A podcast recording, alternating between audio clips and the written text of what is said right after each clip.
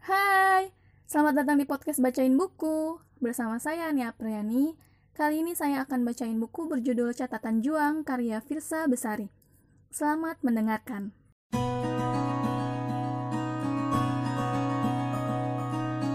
Setelah berjuang ke sana kemari, mulai dari mencari sponsor, mencari lokasi syuting, hingga mencari alat-alat yang bisa disewa dengan harga murah, akhirnya Kasuarina dan tim siap untuk memulai produksi. Meski masih bisa dibilang kurang sumber daya, Suar sudah bertekad akan melakukan segala upaya yang ia bisa demi hasil yang optimal. Teman-teman yang bekerja sama pun mengaku ikhlas dibayar tak seberapa. Musabab, tema film yang diberi judul pahlawan dalam kesunyian tersebut, mengangkat tema sosial dan sejarah yang selama ini kurang diekspos. Penggarapan film ini termasuk gampang-gampang susah. Gampang, karena sekarang Suar dibantu oleh tim yang lebih besar dan terbilang lebih profesional serta budget yang memadai untuk berpindah-pindah lokasi. Susah karena mengerjakan film yang dilatar belakangi sejarah tidak boleh dilakukan secara sembarangan. Mereka mesti meminta izin pada pihak-pihak yang kisahnya akan diangkat, serta keluarga yang bersangkutan. Mereka juga sempat bersinggungan dengan orang-orang yang merasa kejadian ini tidak perlu lagi dibahas. Suar tidak gentar. Baginya, sepahit apa pun sebuah sejarah, ia tetaplah sejarah bukan untuk disembunyikan, melainkan untuk dikaji. Di sela-sela waktunya yang padat, ia selalu menyempatkan bertanya kabar keluarga di desa utara pada Almu. Ia pun tak lupa untuk rutin menyapa Dude, walau hanya di pagi dan malam hari. Komunikasi adalah hal yang penting, apalagi bagi mereka yang dipisahkan jarak. Oke, break makan siang dulu ya, ujar Suar pada timnya saat mereka sedang syuting di sebuah gudang raksasa. Dua pemeran utama yang sedang memasang raut tegang langsung mencair dan berjalan pergi dari lokasi syuting. Suasana hening pun kembali ramai. Mbak Suar, ada yang nyari? Ucap seorang kru sambil menunjuk seseorang di kejauhan. Suar melepas ear monitornya lalu melihat seseorang melambaikan tangan sembari berjalan mendekatinya. Sementara tangannya yang satu lagi menggenggam buket mawar merah. Selamat ulang tahun, Ar, kata Ricky sambil memberikan bunga itu pada Suar. Astaga, aku lupa ini hari apa. Suar menepak jidatnya sendiri. Ia mengambil buket tersebut. Terima kasih ya. Keren, seorang Suar bisa sesibuk ini. Ucap Ricky sambil memperhatikan sekitar. Kru dan teknisi berkeliaran. Sementara penataria sibuk melukis kembali wajah aktris yang sedikit berkeringat. Sibuk yang menyenangkan. Saking sibuknya sampai lupa ulang tahun sendiri. Suar menyengir. Nanti malam masih sibuk atau udah bisa diganggu? Semua scan untuk hari ini bentar lagi beres. Kayaknya off. Kenapa? Aku mau ngajak ke suatu tempat untuk merayakan ulang tahun kamu. Raut wajah Suar menyiratkan ragu. Aku nggak bisa janji, Rick. Ricky mengambil tangannya. Usahakan ya, aku udah mempersiapkan kejutan. Suar menghela nafas. Ia mengangguk dengan senyum kecil di wajahnya. Sore telah tiba, seiring dengan selesainya pengambilan gambar untuk hari ini. Seluruh kerabat kerja yang bertugas memberi suar kejutan ulang tahun, seloyang martabak keju dengan 25 lilin di atasnya. Sederhana namun bermakna. Selepas berfoto bersama, Suar pamit pergi naik taksi. Di perjalanan, ia memandangi buku bersampul merah yang menyembul dari tas jinjingnya. Karena aktivitas yang teramat padat, intensitasnya membaca buku tersebut sudah tidak sesering dulu. Tak terasa, Suar perlahan menjelma menjadi apa yang pernah Juang tekankan di dalam catatannya. Ia kini memiliki prestasi dan sedang mengejar mimpi. Meski begitu, membaca atau tidak, buku itu memang selalu Suar bawa ke mana pun dirinya pergi. Tidak pernah tidak, kecuali mungkin ke kamar mandi. Ia selalu menganggap buku itu titik nolnya, jimatnya, sebuah penanda untuk tetap melangkah saat sedang goyah. Seperti sekarang ini, pikirannya kembali terdistraksi. Ia masih ragu apakah perlu memenuhi undangan Ricky atau tidak. Ia tahu lelaki itu kembali mengejarnya. Bahkan orang dungu pun bisa melihat itu. Setengah dirinya tak mau mengulang kesalahan yang sama. Tetapi setengah dirinya yang lain senang melihat Ricky bertekuk lutut seperti itu. Iseng-iseng, di dalam taksi yang bergerak membawanya ke tempat tujuan, Suar mengambil buku bersampul merah dari dalam tasnya. Lalu membuka lagi halaman-halamannya. Biasanya, di saat seperti ini, ada saja satu atau dua patah kata yang bisa menjernihkan pikirannya. Dilihatnya pembatas buku yang ia taruh sudah makin mendekati halaman terakhir. Sore itu, sore itu kau berdiri di hadapanku yang sedang keluh yang mencari jalan terbaik untuk meninggalkanmu. Tanganku masih menggenggam tanganmu, sementara kau melemparkan pandangan sendu. Tunggu aku pulang, pintaku sedih. Enggak perlu kamu minta, jawabmu lirih. Dan aku tak mampu menjawab apa-apa lagi kecuali mengecup keningmu. Kau membalas dengan pelukan, sekuat yang kau bisa sebelum akhirnya aku terbang meninggalkan tempat kita merajut mimpi.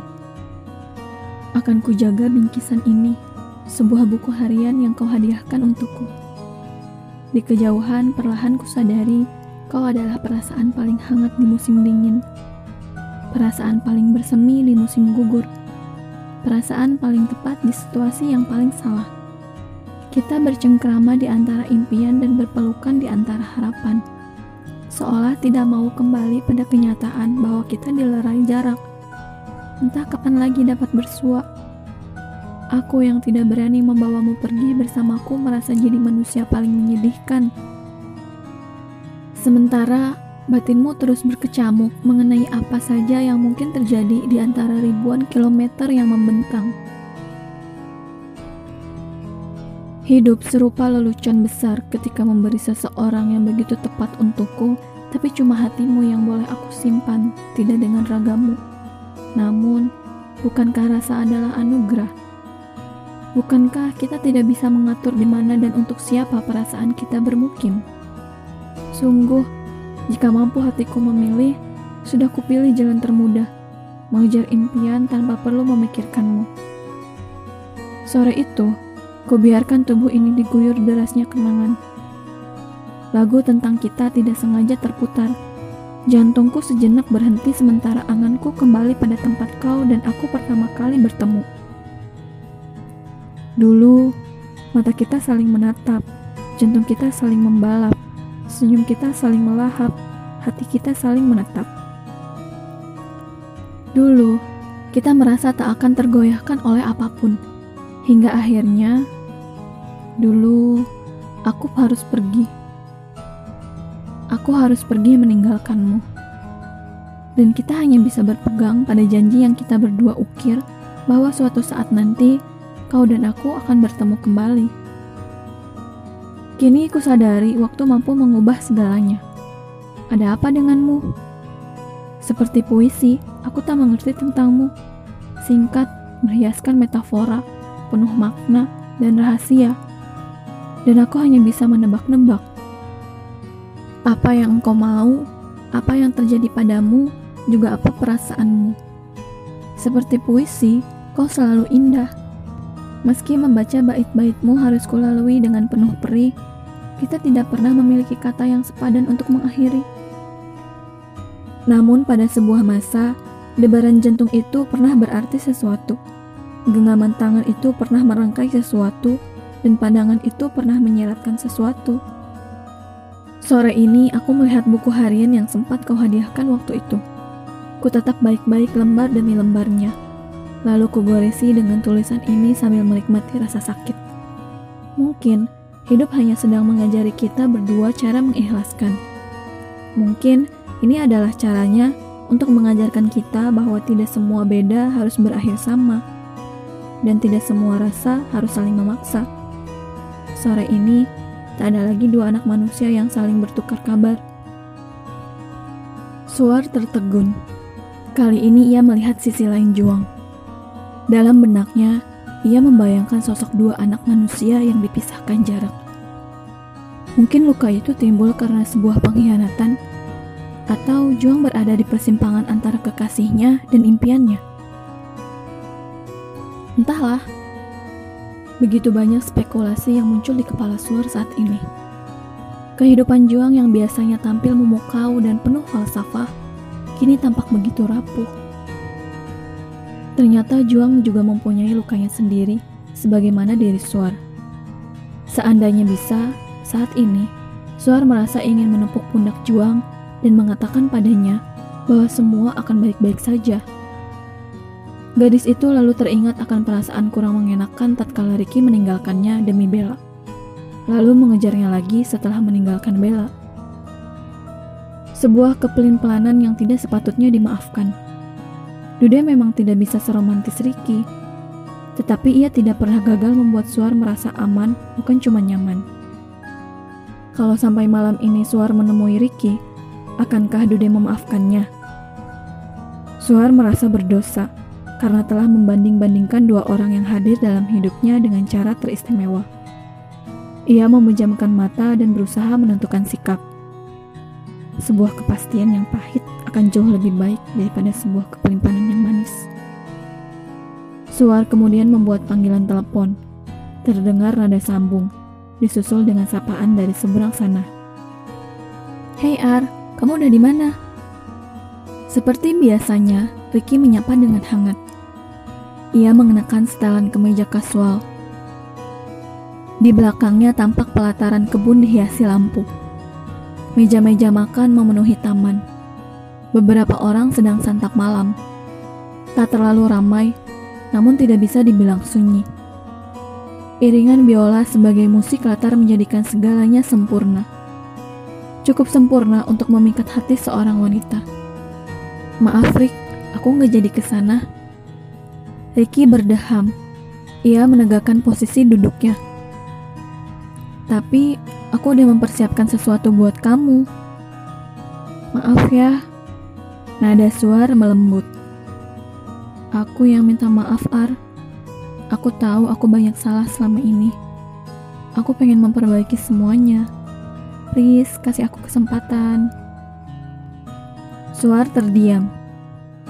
Aku tahu rasa itu masih ada. Kata Ricky meyakinkan. Kita pernah punya kisah indah, tapi kisah itu tempatnya di masa lalu. Semoga kamu selalu baik-baik aja ya. Jaga diri. Klik. Telepon ditutup. Ricky tertunduk memandangi kotak merah berisi cincin emas yang ada di tangannya. Suar tiba di depan rumah kosnya setelah membayar taksi. Ia membuka pagar. Di halaman depan rumah, seseorang menyambutnya. Suar tersenyum lebar. Ternyata lelaki itu diam-diam datang ke Jakarta Selamat ulang tahun, Suar. Ucap Dude sambil memberikan hadiah sebuah buku berhias pita. Terima kasih, Dude. Kini, Suar yakin bahwa dirinya sudah membuat pilihan yang tepat. Bayangan Mimpi akan terlihat indah ketika ia masih menghiasi tidur kita. Atau ketika ia mengawang di angkasa, bergelayutan di antara gemintang kita terus berusaha mendekatinya. Selangkah demi selangkah, penuh jerih payah tanpa kenal menyerah, hingga akhirnya usaha kita berbuah. Mimpi kita pun berubah menjadi kenyataan.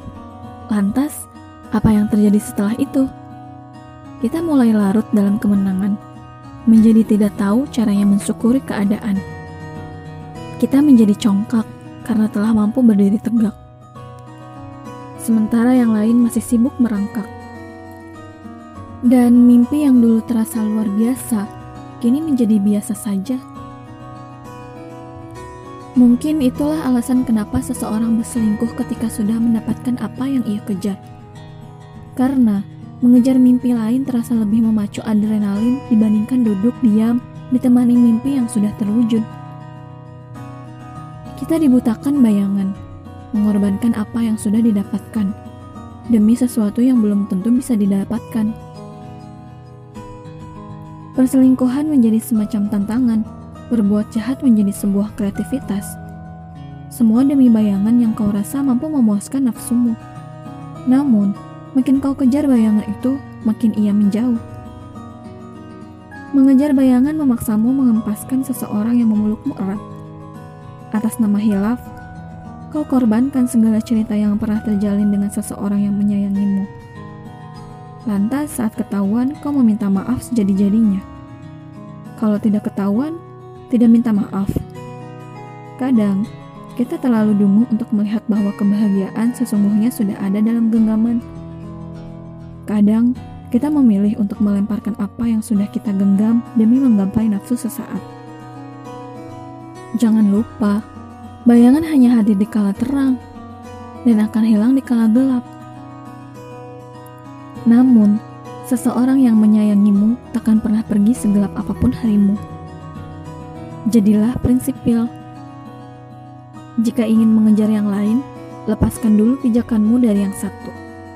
Karena mengejar dua hal sekaligus justru berujung membuatmu tidak fokus. Dan camkan ini sebelum kau mulai berlari. Ingat lagi betapa dulu kau mengejar mati-matian, betapa dulu kau meminta untuk dipertahankan dan betapa dulu kau bilang akan berjuang melawan segala perbedaan. Karena yang lebih sulit dari menangkap mimpi adalah mempertahankan mimpi ketika ia telah menjadi kenyataan. Seperti yang sudah bisa diprediksi, film pahlawan dalam kesunyian cukup sukses di pasaran. Mematahkan praduga bahwa Suar cuma akan menghasilkan one hit wonder Meski hanya beberapa bioskop di kota besar yang memutarkan film tersebut selama berhari-hari, gedung teater tidak pernah sepi dari para penonton yang rindu akan perubahan, membuktikan bahwa negeri ini masih diisi oleh penikmat seni yang kritis. Bisa jadi, mereka lelah dimanjakan oleh film-film yang hanya manis di mata, tetapi tak meninggalkan kesadaran baru di benak mereka. Walau masih jauh dari sempurna, Film pahlawan dalam kesunyian hadir di jajaran karya yang berani membuka tabir sejarah. Bersanding dengan film-film bertema serupa yang bercermin pada kesalahan masa lalu demi menyambut masa depan yang lebih baik. Di waktu hampir bersamaan, Damar Septian ditangkap karena dugaan makar. Ia diciduk setelah film terbaru yang diproduksinya kedapatan menyebarkan kalimat-kalimat kebencian dan provokasi dan karena film tersebut merupakan alat propaganda PRB, kasusnya meluas ke sana-sini. Saat Suar membaca berita tersebut, ia merasa bersyukur telah mengambil keputusan yang tepat pada waktu itu. Bangkai memang bukan untuk ditutupi. Pada satu siang yang manis, pintu keluar ruangan teater sebuah bioskop ternama ibu kota dibanjiri orang-orang yang baru saja menonton film pahlawan dalam kesunyian. Di antaranya, ada Suar beserta keluarga. Beberapa orang yang sadar akan kehadiran Suar meminta foto bersama. Suar enggan waktu kumpul keluarganya terganggu. Tapi Bapak menyuruh Suar agar menghormati para penggemarnya. Bapak memang memaksa datang ke Jakarta kemarin karena ingin menonton karya anak gadisnya. Maklum, film garapan Suar tidak masuk desa utara, sebuah hal wajar berhubung satu-satunya gedung bioskop di sana masih sibuk memutarkan film-film yang lama dipenuhi tarian aduhai dan adegan seronok. Harusnya pameran buruh perempuannya bisa lebih menjiwai lagi. Ungkap bapak tatkala mereka berempat berjalan keluar dari gedung bioskop. Ada satu bagian film yang bapak rasa udah menangkap emosi, tapi kurang bagus penyelesaiannya. Pak, sergah ibu lembut. Apa? Ibu melirik anak gadisnya. Bapak menyengir tanda mengerti. Hem. Tapi secara keseluruhan, karya kamu ini bagus banget, Ar. Bapak bangga kamu sukses di bidang yang kamu impikan. Bapak merangkul Suar. Suar merasa ini adalah hari yang paling bahagia. Mungkin jika ia boleh menambahkan satu ornamen lagi, ia ingin Dude ada di sini sekarang juga bertegur sapa dengan keluarganya, memperkenalkan diri sebagai seseorang yang menyemangati hingga melangkah sejauh ini. Tapi ia tidak boleh serakah. Toh, Ruda sudah hadir di pemutaran perdana filmnya. Mereka berjalan ke tempat di mana taksi biasa berhenti. Ibu berdampingan dengan Suar mengikuti Albi dan Bapak yang berjalan di depan mereka. Bapak udah lebih sehat? Pelan Suar bertanya pada ibu. Begitulah, jawab ibu. Begitulah gimana? Kemarin sebelum berangkat, Bapak kurang enak badan, tapi dari tadi kelihatan sangat fit. Suar memutar bola mata. Pasti pura-pura nggak sakit. Ini. Udah, Ndu. Jangan dimarahi. Bapak ke sini karena perasaan bangga. Itu yang bikin ibu dan Albi susah melarangnya. Pandangan Suar melekat pada punggung lelaki besar yang berjalan di depannya. Ia mengamati baik-baik suaranya yang menggelegar ketika bercanda dengan Albi, serta tawanya yang lepas. Dan Suar diam-diam berdoa, semoga ini bukan kali terakhir ia membuat ayahnya bangga. Di tempat kos, Suar mengepak pakaian dan kebutuhan lainnya ke dalam satu ransel. Seberes itu, ia berjalan ke arah garasi dan memasukkan ransel ke dalam bagasi mobil barunya, yang ia cicil setelah filmnya laris manis di pasaran. Ponselnya terdengar berdering. Gadis itu berlari kecil ke kamarnya. Nama elipsis tertera di layar. Ya El, gimana gimana? Suar mengapit ponselnya di bahu dan telinga, sementara tangannya memilih baju untuk ia pakai sore ini. Hei Ar, chat aku pasti belum dilihat deh. Gini, Opaj pengen bikin kegiatan sosial, menginspirasi anak-anak jalanan gitu. Nah, acaranya sendiri bakal dilaksanakan bulan depan. Opaj. Suar teringat akan organisasi tersebut dan cara mereka menyulitkannya tatkala ia memiliki keinginan membuat film dokumenter perihal kegiatan mereka beberapa tahun silam. Eli tertawa di seberang sana. Organisasi peduli pendidikan anak jalanan. Itu loh, organisasi yang aku join dari zaman kita kuliah dulu. Iya, aku tahu apa itu opa. Terus, aku bisa bantu apa, El? Nada suar berubah ketus. Kita rencananya sih pengen ngundang kamu jadi pembicara. Tapi non-profit. Ini benar-benar kegiatan sosial mereka pasti mengundangku supaya acaranya didatangi banyak orang. Dulu tawaranku tidak dipedulikan. Giliran aku sudah punya nama, baru pada mau mengundang. Hatinya berbisik sinis. Aku cek jadwal dulu ya, nanti kuhubungi lagi. Thanks tawarannya. Mobil sudah beres dipanaskan. Suar melipir pergi menuju Bandung, di mana sang kekasih menantinya untuk berkenalan dengan tempat yang selama ini hanya bisa ia bayangkan. Di mobil, ponselnya terus berdering. Sorel demi sorel masih saja berdatangan. Beberapa berisi tawaran interview, beberapa lainnya berisi pesan penggemar. Jengah dengan ingar-bingar, Suar mematikan nada dering ponselnya, lalu menyalakan radio. Saat film pahlawan dalam kesunyian melejit, para kreator dan pemerannya otomatis ikut populer. Aktris yang memerankan sang buruh kini sudah dikontrak untuk main film oleh sebuah rumah produksi asal Prancis. Fajar yang bertugas sebagai editor mendapat tawaran untuk bergabung dengan production house asal Bandung, satu markas dengan Budi Priadi. Setelah diliput oleh beberapa media massa, karir Suar, seorang gadis yang tidak hanya pandai di belakang layar, tapi juga berparas cantik, menjadi semakin berkibar. Followersnya di media sosial bertambah dengan sangat cepat, Seiring dengan itu semua, kian banyak penggemar yang berusaha meraihnya. Entah untuk sekedar meminta foto, tanda tangan, atau bahkan video ucapan. Waktu Suar menjadi cukup tersita untuk meladeni permintaan-permintaan itu. Di sisi lain, di sisi lain, ia merasa waktunya yang sudah padat bisa digunakan untuk menyelesaikan pekerjaan-pekerjaannya. Selain untuk dihabiskan membalas pesan-pesan dari fansnya. Ah, kesuksesan terkadang membutakan di antara tiga sekawan, cuma Ellie yang tampaknya tidak berubah banyak. Sosok perempuan berkacamata itu tetap apa adanya. Ia masih bermain keyboard di sebuah band independen, tur dari satu kota ke kota lainnya untuk tampil di panggung-panggung kecil. Dan mungkin, jika ada yang bertambah dari portofolionya, sekarang ia mengajar piano di sebuah tempat les musik. Itu saja. Suar sempat gemas dengan fakta tersebut. Ia bingung Kenapa Eli tidak seperti dirinya atau Fajar yang berusaha meraih hal yang lebih besar?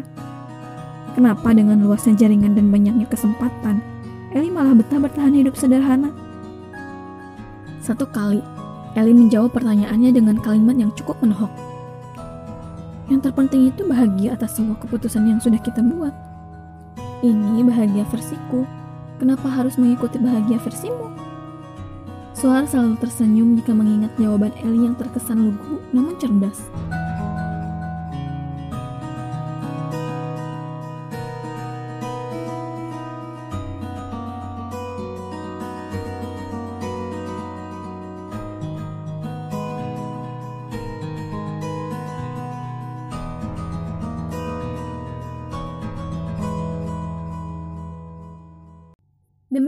Buku catatan juang karya Firsa Besari.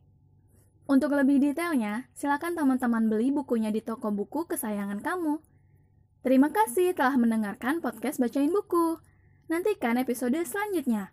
Dan bagi kamu yang ingin request buku apa yang akan saya bacakan, silakan DM di Instagram saya at 18. Sampai jumpa.